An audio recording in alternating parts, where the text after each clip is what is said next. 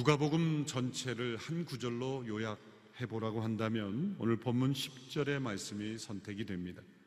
그것은 예수님께서 이 땅에 오신 목적을 말씀해 주시는 구절이기도 합니다. 인자는 잃어버린 사람을 찾아 구원하러 왔다. 예수님께서 세상에 오신 목적이요, 또 예수님의 모든 사역을 한마디로 요약하는 것입니다. 하나님의 말씀에는 인간이 잃어버려진 상태, 예수님을 만나기 이전에 사람은 잃어버려진 상태라고 말씀하고 있습니다. 사람들의 문제는 자신이 괜찮다고 생각하는 것입니다. 특별히 스스로 계획을 하고 결정을 하고 그것이 세상에 어떤 성취를 이루고 문명을 이룩하고 또 기술을 발전시키고 남이 이루지 못한 성취를 이룰 때 사람들은 더욱더 자신에게 아무 문제가 없다고 생각합니다. 그래서 잃어버려진 상태다라는 이 성경의 진단을 받아들이려 하지 않습니다.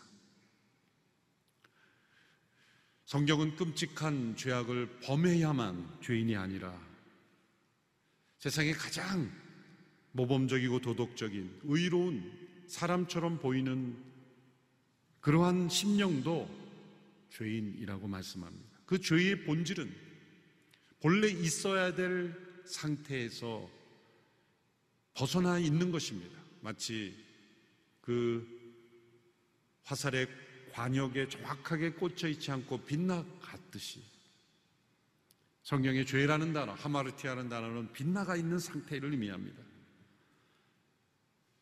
본래 있어야 될 상태에서 빗나가 있는 것, 본래 속해 있어야 할 상태에서 속하지 않은 상태, 그것이 잃어버려진 상태라는 겁니다. 존재하지 않는다는 것이 아니라 왜곡된 존재라는 거죠. 본래 하나님께 속한 존재로 있어야 될 인간이 하나님께 속하지 않은 인생. 그것이 바로 잃어버려진 상태입니다. 인간은 누구인가? 인간은 어떤 존재인가라는 질문에 대한 대답은 인간은 누구에게 속한 존재인가? 라는 질문을 던져야만 해결될 수 있습니다. 나는 누구인가? 라는 그 질문에 대한 대답은 나는 누구에게 속한 존재인가? 라는 질문을 던져야 해결이 될 수 있습니다. 인간은 하나님과의 관계 속에서 존재하게 됐으며 또한 우리는 누군가의 관계 속에서만 살아갈 수 있는 관계 적 존재이기 때문입니다. 나는 누구에게 속한 존재인가? 그것에 대한 대답을 할 수 없다면 인간은 잃어버려진 상태입니다. 인간에게 일어난 모든 문제, 갈등, 방황, 허무함, 또한 그 마음의 탐욕, 모든 문제의 근원은 잃어버려진 상태에 있기 때문에 생겨나는 것입니다. 이 잃어버려진 사람의 대표적인 사람을 누가복음에서는 삭개오라는 사람을 통해 우리에게 보여줍니다. 또 잃어버려졌다가 다시 되찾은 바 된다는 것이 무엇인지를 가장 잘 보여주는 사람이 바로 삭개오라는 사람입니다. 이 삭개오와 예수님과의 만남은 신앙생활을 오래 하신 분들은 이미 제가 설명하지 않아도 다 설명하실 수 있는 만큼 아주 잘 알려진 이야기입니다. 그러나 중요한 것은 이야기를 안다는 것이 아니라 이 이야기를 통해 우리에게 주시는 하나님의 음성, 또이 삭개오라는 인물을 통해 오늘 우리에게 발견되는 또 다른 삭개오의 모습을 발견하는 것이 중요합니다. 삭개오는 사람들에게 비난받던 세리였고 또 세리장이었습니다. 여리고의 세리장이었습니다. 당시 세리가 유대인들에게 비난받던 이유는 여러분들이 아실 겁니다. 로마 정부를 대신하여 유대인들로부터 세금을 거두어 바쳤습니다. 민족의 매국노로 취급받았습니다. 특별히 사케오는 거기에서 그치지 않고 여리고라는 지역이 이 무역의 관문이었습니다. 여리고를 통해 다 예루살렘도 오고 각 지역으로 흩어지는 무역의 관문이었기 때문에 많은 무역상들이 드나드는 지역이었습니다. 그 여행하는 모든 무역 상인으로부터도 막대한 세금을 거두었습니다. 이른바 이 삭개오의 이름을 붙인다면 허가받은 도둑, 허가받은 도둑의 역할을 당시에 하였다는 것입니다.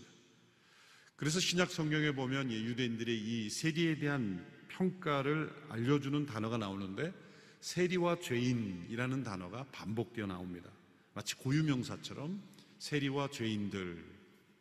그냥 죄인들이라고 하지 않고 세리라는 직업만 앞에 띄어서 세리와 죄인이라고 표현한 것은 많은 죄인들이 있지만 그 죄인들의 부류를 대표하는 사람들이 세리이고 죄인 중에 죄인이다. 라는 의미를 내포하고 있는 것입니다. 사케오도 그러한 세리 중에 한 사람이었고 그 세리로서도 성공한 세리장의 위치에 올랐습니다. 그가 왜 이러한 삶을 살았겠습니까? 그의 이름의 원래 의미는 이 사개오라는 이름의 의미는 순결, pure, 순결이라는 뜻입니다. 그가 태어났을 때 부모가 순결한 인생을 살아라라고 이름을 붙였던 것이죠. 그런데 안타깝게도 그 이름과 정반대의 삶을 살아왔던 것입니다. 그의 주변에는 그의 위치와 돈 때문에 많은 사람들이 따르고 있었지만 그는 남 모르는 마음의 아픔, 고통, 외로움, 공허함 속에 시달렸을 것이 분명합니다. 왜냐하면 양심과 정반대의 길을, 양심의 가책을 억누르고 살아가는 인생은 언젠가는 그 양심이 폭발할 것이기 때문입니다. 그는 돈만 많이 벌면 사람들이 자신을 부러워할 것이고 또 자신이 원하는 대로 인생을 살아갔을 뿐만 아니라 많은 친구들 또한 생길 것이라 이렇게 착각했을 겁니다. 그러나 그의 인생은 그가 원하는 대로 그렇게 되어 가지 않았습니다. 그런 유대인들 동족으로부터 따돌림을 받았을 뿐만 아니라 시간이 흘러갈수록 어느 누구와도 마음을 나눌 수 있는 친구가 없다는 고민 속에 있었을 겁니다. 그러던 중 사케오는 예수님이라는 분이 여리고에 온다는 소식을 들었습니다. 그 예수님에 대한 소문을 그가 어떻게 들었는지는 나오지 않았지만 분명히 예수님이라는 분에 대한 소문을 들었을 겁니다. 그리고 그 예수님이 어떤 분인지를 알고 싶었습니다. 그래서 뽕나무 위로 올라가는 행동을 하였습니다. 3절, 4절의 말씀 다시 한번 읽어보겠습니다. 시작. 사케오는 예수께서 어떤 분인지 보려고 했으나 많은 사람들 때문에 볼 수가 없었습니다. 그는 키가 작았기 때문입니다. 그는 예수를 잘 보기 위해 먼저 달려가 뽕나무 위로 올라갔습니다. 예수께서 그 길로 지나가실 것이기 때문이었습니다. 예수님을 보고 싶어서 나무에 올라간, 이 뽕나무에 올라간 사교를 생각할 때 우리가 어렸을 때 그림 동화나 또 주일학교 때 배운 성경 동화를 보면 사개오의 연령에 대하여 민감하게 표시 안 했습니다. 그래서 사개오를 어린 시절 유명한 사람들이 오면 보고 싶어서 달려드는 그런 어린이 청소년 혹은 젊은 이들로 이렇게 묘사한 그림도 제가 보니까 나오더라고요. 그러나 세리장이라고 할 때에 그 사람의 여리고의 세리장, 가장 그 당시에 무역으로 번화했던 여리고의 세리장이라고 한다면 어린이 청소년일 수는 없는 겁니다. 더군다나 젊은 연령도 불가능합니다. 중년입니다, 중년. 빨리 그 위치에 올랐다 할지라도 중년일 겁니다. 이게 나무에 올라간 이 사교가 단지 호기심에서 어떤 인기 인이 온다고 해서 사인 받으려고 했던 그런 청소년들의 모습이 아니라 중년 남성인 겁니다. 더군다나 얼굴이 잘 알려진 그 당시로 말하자면 준공직자죠. 여리고 사람들이 누구나 보면 알 수 있는 왜 사람들은 사람들의 비난을 받는 사람 얼굴은 많이 알려지잖아요. 뭐 당시 오늘처럼 언론이나 이런 뉴스나 그런 영상은 없었지만 그 작은 도시에서 누구나 아는 사람이었습니다. 바로 그 사람이 지금 예수님이 오신다는 소식을 듣고 나무에 올라갔다. 오늘 본문에는 키가 작았기 때문에 많은 사람들 때문에 볼 수 없었다. 물론 그 이유는 문자적으로 볼 때는 분명히 그 이유가 있습니다. 사람들이 몰려오는데 키가 작아서 보이지 않는다. 근데 키가 커도요, 사람들이 몰면 안 보입니다. 그러니까 단지 키가 작았기 때문만 나무에 올라갔다라고 해석해서는 안 돼요. 왜? 그 이후에 일어나는 엄청난 그의 인생의 변화를 보면 단지 보고 싶은데 키가 작아서 못 봐서 나무에 올라갔다. 이렇게만 보면 안 됩니다. 그 행동은 지금 사실 우스꽝스러운 행동이에요. 아니, 여리고의 세리장에 위치해 있는 사람이 예수님이란 분이 온다고 나무 에 올라가서까지 보려고 할 이유가 뭐 있습니까? 그런 지금 어떤 심각한 상황에 있는 겁니다. 다른 사람이 알지 못하는 내면의 깊은 고민 속에 있는 겁니다. 그렇다고 뛰어들어서 군중 속에서 예수님이란 어떤 분이지 나 보고 싶소라고 그렇게 사람들을 해치면서 갈 자신은 없었죠. 그는 자신을 최대한 숨기면서 또한 예수님을 보고 싶었던 겁니다. 그래서 멀리서 보려고 했지만 사람들이 많아서 보지 않았다는 거예요. 그래서 나무에 올라간 것은 자신을 감추려고 했던 겁니다. 한글 성경에는 뽕나무 이렇게 돼 있지만 정확하게 말하자면 돌 무화과 나무입니다. 이 무화과 나무 앞에 돌이라는 단어로 붙여서 번역을 한 것은 맛이 없어서 이 나무의 열매의 가치가 없기 때문입니다. 돌 무화과 나무, 돌 감람나무 이렇게 돌이라는 이름을 붙인 것은 먹기 쓰고 또 팔 수도 없는 상품 가치가 없는 열매를 가진 나무이기 때문이에요. 그래서 이 돌 무화과 나무를 가치 있는 무화과 나무로 바꾸기 위해서는 이 농부들이 나무에 올라가서 열매 하나하나마다 바늘을 찔러 구멍을 내고 거기에 올리브 기름을 바눌러 준다고 합니다. 그러면 시간이 올라가면 아주 가치 있진 않지만 도 먹을 수 있는 그래서 사람들에게 팔 수 있는 그런 무화과 나무로 바뀐다는 거죠. 그 열매가 그래서 여리고에는 이렇게 늘 나무 에 올라가서 이 무화과 나무에게 기름을 바르는 농부들이 있었습니다. 사교는 바로 그러한 농부로 자신을 위장하여 다른 사람들로부터 노출되지 않으면서 동시에 자신이 원하는 예수님의 모습을 보고 싶었던 것입니다. 그러나 그 행동조차도 너무나 우스꽝스러운 행동이죠. 평범한 행동이 아닙니다. 중년의 남성, 알려진 공직자가 지금 이런 행동을 하고 있다는 것은 그가 위기 상황에 있다는 겁니다. 사람이 위기 상황에 처하게 되면 다른 사람의 시선을 느끼지 않습니다. 위급한 상황에는 아무도 예절을 지키지 못합니다. 지금 산사태내가 내서 물이 그 홍수가 나고 있는데 내가 무슨 옷을 입고 나갈까 생각하는 사람 없어요. 화장 고치는 사람 없습니다. 심각한 내면의 문제, 부부간의 갈등, 어떤 인생의 마음의 깊은 고민, 부도의 위기, 인생의 깊은 위기 속에 있으면 평상시에 관심 가지던 모든 것이 다 의미 없게 돼요. 심지어 다른 사람들의 시선조차 의미 없게 됩니다. 삶과 죽음의 교차로에 있는 사람들에게는 내가 무엇을 입을까? 어디에 자느냐? 어떤 모습일까? 내 헤어스타일이 어떤 모습인가? 사람들이 나를 어떻게 평가할 거, 거기에 대해서 아무 관심을 가질 수 없습니다. 지금 사교가 이렇게 돌무화과 나무에 올라가 있지만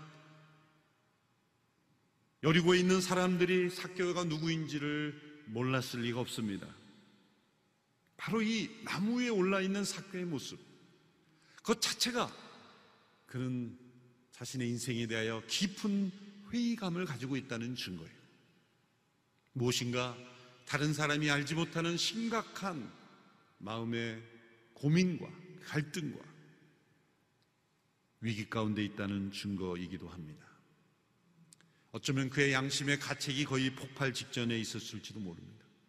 밤이 되면 그는 자신의 부정한 삶으로 공경에 빠진 사람들의 환상으로 시달렸을지도 모릅니다. 그는 많은 돈을 축적했지만 어쩌면 그가 원했던 것은 사람들이었을 수도 있습니다. 많은 친구들. 그러나 그의 주변에는 친구가 없었습니다. 마음을 나눌 친구가 없었습니다. 그의 주변에 사람들이 많은 것 같지만 마음을 나눌 사람이 없을 때 정신적 감옥과 같은 거죠. 사교에게 일어난 이 내면의 변화는 소위 중년에 겪는 사춘기, 우리가 사춘기라 그럴 때 그 사춘기, 중년의 이 마음의 방황을 사춘기라 그러죠. 그런 방황이 아닙니다. 이것은 성령님께서 그의 영혼을 움직이기 시작했다는 것입니다. 예수님이라는 분에 대한 소문을 들었을 때 그분이 누구인가? 그분을 만나보고 싶다. 그분이 어떤 분인가에 대한 궁금증을 가지게 된다는 것은 성령님의 역사인 것입니다. 사케오는 예수님을 찾는 자가 되어 있었던 것입니다.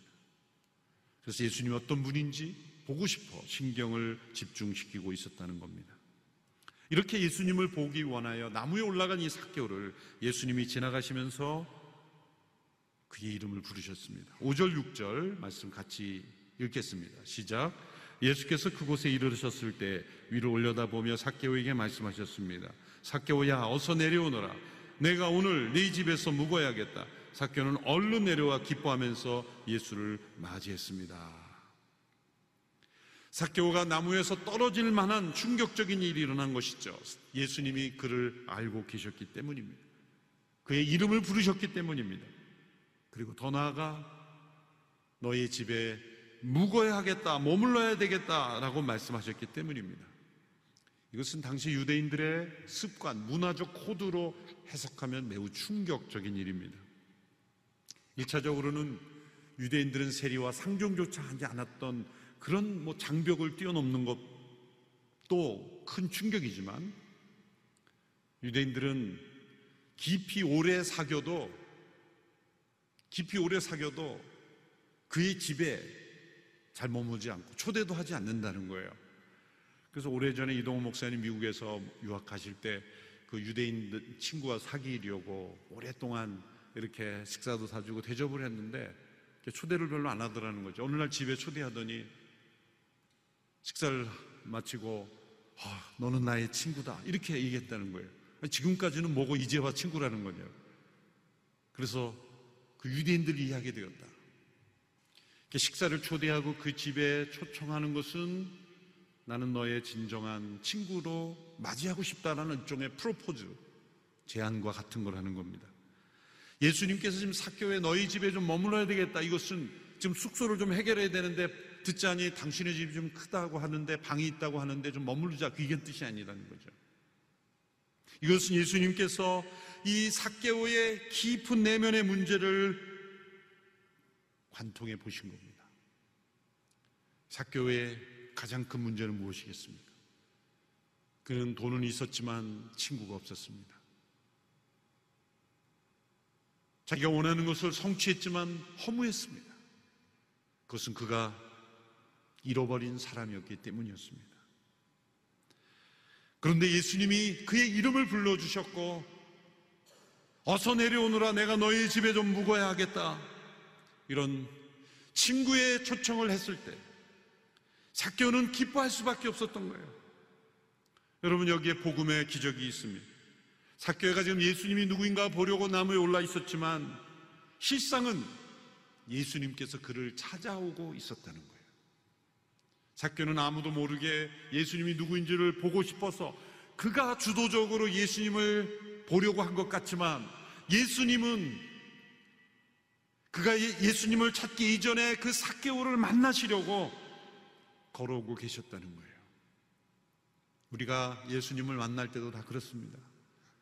예수님이란 분에 대한 누군가로부터 소식을 듣고 혹은 자신이 주고함으로 예수님을 알게 된 것 같지만 예수님께서 먼저 우리를 찾아오셨다는 것입니다. 예수님께 사교를 찾아오실 때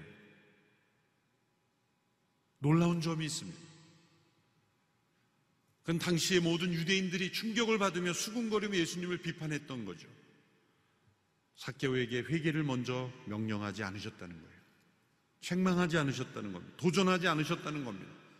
이 정도의 부정한 삶을 살았던 사람이라면 당시의 유대인들이 어떤 말을 기대했을까요? 사교의 이름을 부르신 것, 어서 내려오너라. 여기까지는 좋았을 거예요. 근데 그 다음에 어떤 말을 기대했을까요? 사개오야, 어서 내려오너라. 내가 지은 죄를 알렸다. 너의 모든 부정한 삶을 회개하고 내가 축적한 모든 재물을 다 돌려주고 나를 따르라. 그랬으면 그 여리고 거리에 모인 사람들의 박수가 터져 나왔을 거예요. 역시 예수님은 진짜 예수님이시다. 저 사람이 어떠한 죄인인지를 아시는구나. 박수를 받았을 거예요. 그런데 이, 이 많은 유대인들이 당황하고 수군거리고 예수님을 오히려 비난하는 이유가 뭘까요? 지금 저 사개가 어떤 죄인인 줄 아는, 안다면 저런 말 안 했을 텐데, 그렇게 말했을 거예요.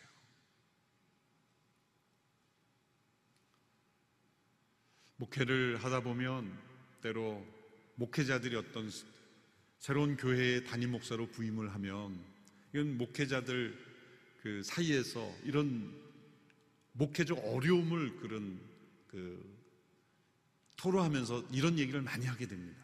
공통적으로 나오는 게. 어느 교회에 부임을 하게 되면 어떤 사람들이 찾아와서 누군가를 비난한다는 거예요. 목사님, 저 사람은 절대로 만나지 마세요. 저 사람 만나면 목회 힘들어집니다. 저 사람 때문에 교회가 어렵습니다. 막 그러면서 한 사람을 코너에 모는 거죠.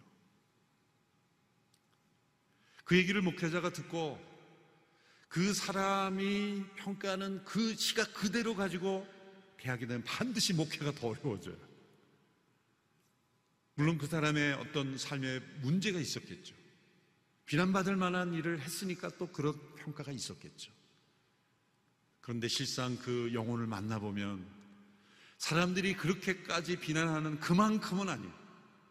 나름대로 그 이면에 사정이 있고 상처가 있고 고민이 있고 아픔이 있는 거예요. 그리고 하나님께 대한 사랑이 있고 교회에 대한 사랑이 나름대로 있는 거예요. 목회자들은 그들의 아픔도 품어줘야 되는 거예요. 그러면 몇몇 사람들이 비난한다 그래서 당신 나가시오. 그 목회자 역할이 아니잖아요. 그럼 목회자는 그 사람도 신방 와달라고 하면 가야 되는 거예요. 그럼 그때부터 난리가 나는 거예요. 저가 누구인지를 알고 신방을 하는가?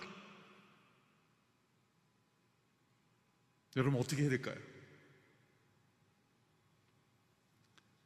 참 힘든 문제죠. 사람들이 생각하는 이 사개오는 도저히 구원받을 수 없는 사람이었습니다. 근데 예수님께서 왜 이 사람을 먼저 도전하고 책망하지 않으셨을까? 예수님께서 많은 경우에 신약에서 바리새인들에게 그들의 위선과 거짓과 교만을 지적하시고 도전하셨지만 이 사교와 같은 세리를 왜 먼저 책망하지 않으셨는가? 도리어 몇 주 전에 말씀드렸지만 누가복음 18장에서 여륙으로 들어가기 전에 젊은 부자관은 예수님을 찾아온 사건이 18장에 기록되어 있죠. 내가 어떻게 하면 영생을 얻을 수 있습니까? 라고 질문하며 예수님께 나온 이 젊은 부자가는 아주 진지하고 율법도 잘 지키고 또한 경건한 가정이었습니다. 사실 이 젊은 부자 청년 관원은 불의한 방법으로 세리처럼 그렇게 재물을 축적한 것도 아니기에 도덕적으로 비난받을 일도 없습니다. 예수님께서 만일 이 젊은 부자 관원에게 어서 내가 너희 집에 좀 머물러야 되겠다 그랬다면 아, 예수님 참 사람 잘 보시는구나. 이렇게 말씀하실 수도 있습니다. 그런데 이 젊은 무작 청년 관원에게 예수님께서 뭐라고 말씀하셨어요? 사개오에게 말씀하셔야 될 것 같은 말씀하셨어요. 너의 가진 재산을 다 팔아 가난한 사람에 주고 나를 따르라. 그랬더니 이 젊은 부자 청년 관원은 재물이 많은 거로 근심하여 돌아갔다 그랬어요. 그런데 사개오는 있는 그대로 맞아 주셨어요. 그런데 놀라운 일이 일어났어요. 젊은 부자 청년 관원은 예수님을 따른 일을 포기하고 돌아갔지만 이 사개오는 예수님이 요구하지 않은 젊은 부자 청년 관원에게 말씀하신 것을 말씀도 안 했는데 그대로 행했다는 겁니다. 제 소유의 반을 가난한 사람에게 나눠주고 누군가를 속여 얻은 것이 있다면 네 배나 갚아주겠다. 예수님 말씀하지 않은 것을 스스로 자발적으로 그의 삶의 변화를 추구하는 인생으로 바뀌었다는 겁니다. 많은 사람들은 이 사개오를 증오와 미움의 대상으로 보았지만 예수님은 그 마음의 가난함을 보셨습니다. 사개오는 지금 그 마음이 가난해져 있던 겁니다. 나무 위에 올라갈 만큼 나무에 올라가서 예수님이 누구인가를 궁금해할 만큼 사개오는 그 마음이 가난해져 있던 겁니다. 돈으로 살 수 없는 인생의 가치가 있다는 것을 뼈저리게 깨닫고 있었다는 겁니다. 자신이 재물을 축적하면서 수많은 동족들의 마음을 아프게 했다는 것을 그런 양심의 가책을 통해 깨닫고 있었을지도 모릅니다. 그래서 자신의 체면도 잊어버리고 나무에 올라가 있었던 겁니다. 사케오는 자신이 잃어버려진 영혼이라는 것을 깨닫고 있었다는 거예요. 예수님은 그래서 이 사케오에게 긍휼히 여기며 대하셨던 거예요. 그리고 그에게 가장 필요한 마음을 나눠줄 수 있는 친구가 되어주신 겁니다. 스펄전 목사님이 사교에 대한 예수님의 태도를 이렇게 해석했습니다. 예수님께 사교를 보셨을 때 느끼던 감정은 마치 병든 아이를 돌보는 어머니의 모성이었고 배고파 죽게 된 지경에 이른 사람을 보고 먹을 것을 주어야겠다고 느끼는 감정이었고 물에 빠진 사람을 보고 그를 구원하기 위해 물속에 뛰어드는 사람의 심정이었다. 물에 빠져서 허우적거리는 사람이 도덕적으로 지금까지 어떻게 살았느냐를 가지고 구별해서 건져주는 사람은 없을 겁니다. 그가 누구이든 물속에 빠져 허우적거리는 사람은 구원하게 돼 있는 거예요.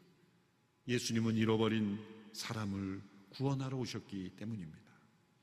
속히 내려오라. 그것은 나무 위에서 내려오라는 음성이었지만 이 사개오에게는 어떻게 들렸습니까? 그가 쌓아 올린 죄악과 교만 우상 속에 쌓여진 인생으로부터 내려오라, 이제. 가난한 마음으로 하나님 앞에 나오는 그 영혼으로 내려오라. 스스로 쌓아 올린 그 우상의 탑에서 내려오라. 라는 구원의 부르심이요, 사랑의 부르심이요, 거룩으로 향한 부르심이었던 겁니다. 그래서 이 짧은 순간, 정말 믿을 수 없는 변화가 일어난 거죠. 그가 이렇게 자신의 소유의 절반을 가난한 사람에게 주고 누군가를 속여 얻은 것을 네 배나 갚겠다는 결심을 하고 나무에 올라간 게 아니지 않습니까? 그는 아무도 모르게 예수님도 모르게 그냥 예수님을 보고 싶었을 뿐이에요. 그렇지만 이런 변화가 일어났어요. 예수님은 이 사람을 이렇게 평가합니다. 9절 10절에서 예수께서 사개오에게 말씀하셨습니다. 오늘 구원이 이 집에 이르렀다. 이 사람도 아브라함의 자손이다.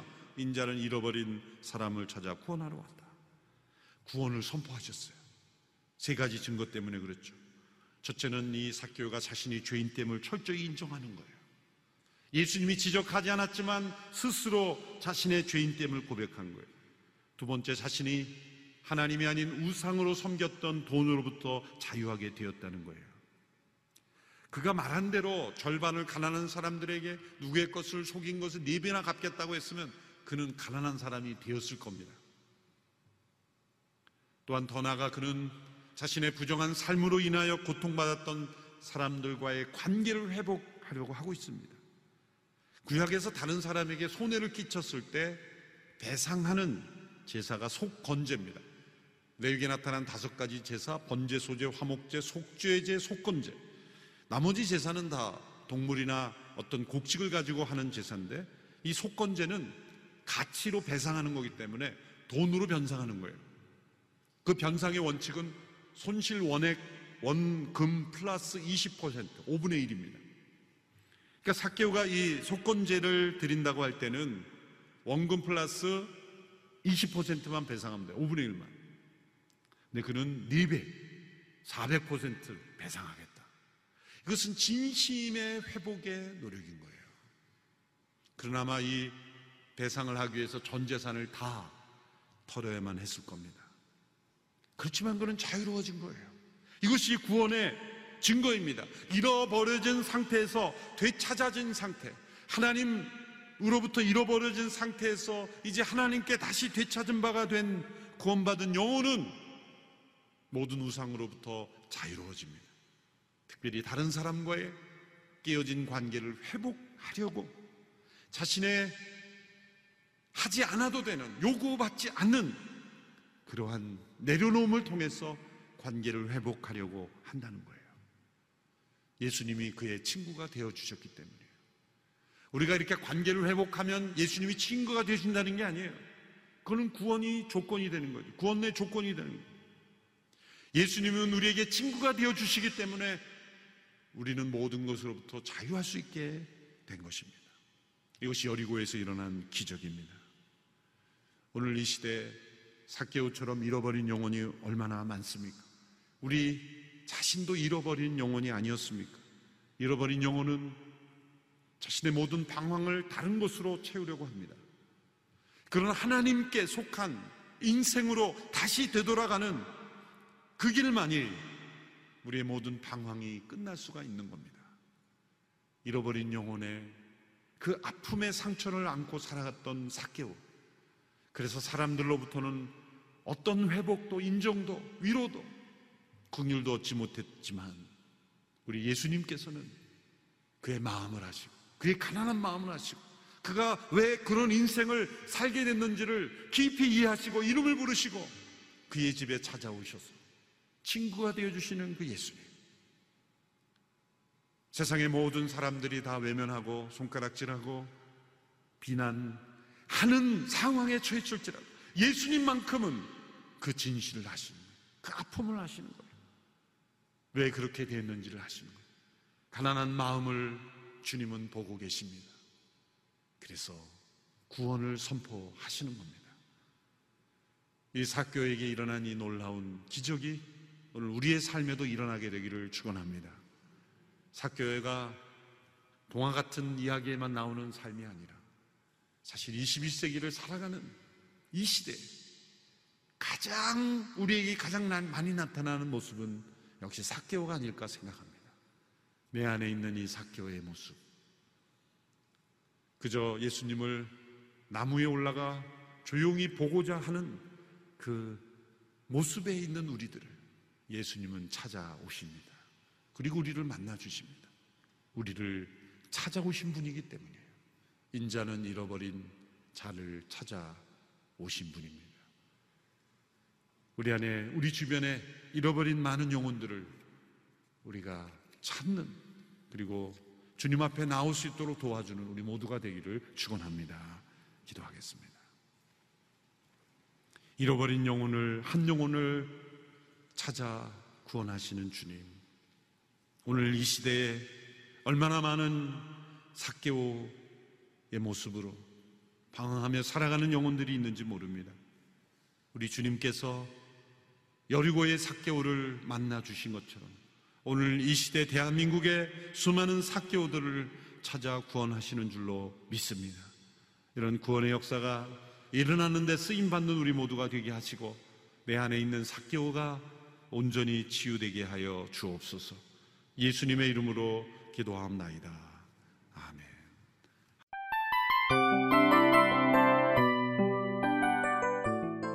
이 프로그램은 청취자 여러분의 소중한 후원으로 제작됩니다.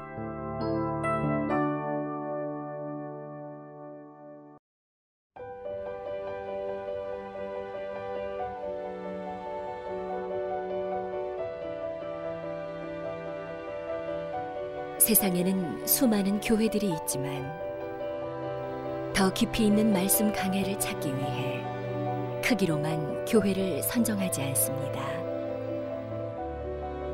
보다 좋은 영적 콘텐츠를 더 많이 나누기 위해 방송비를 받지 않습니다. 1년 365일 복음만 전하고 싶어서 우리는 광고를 하지 않습니다.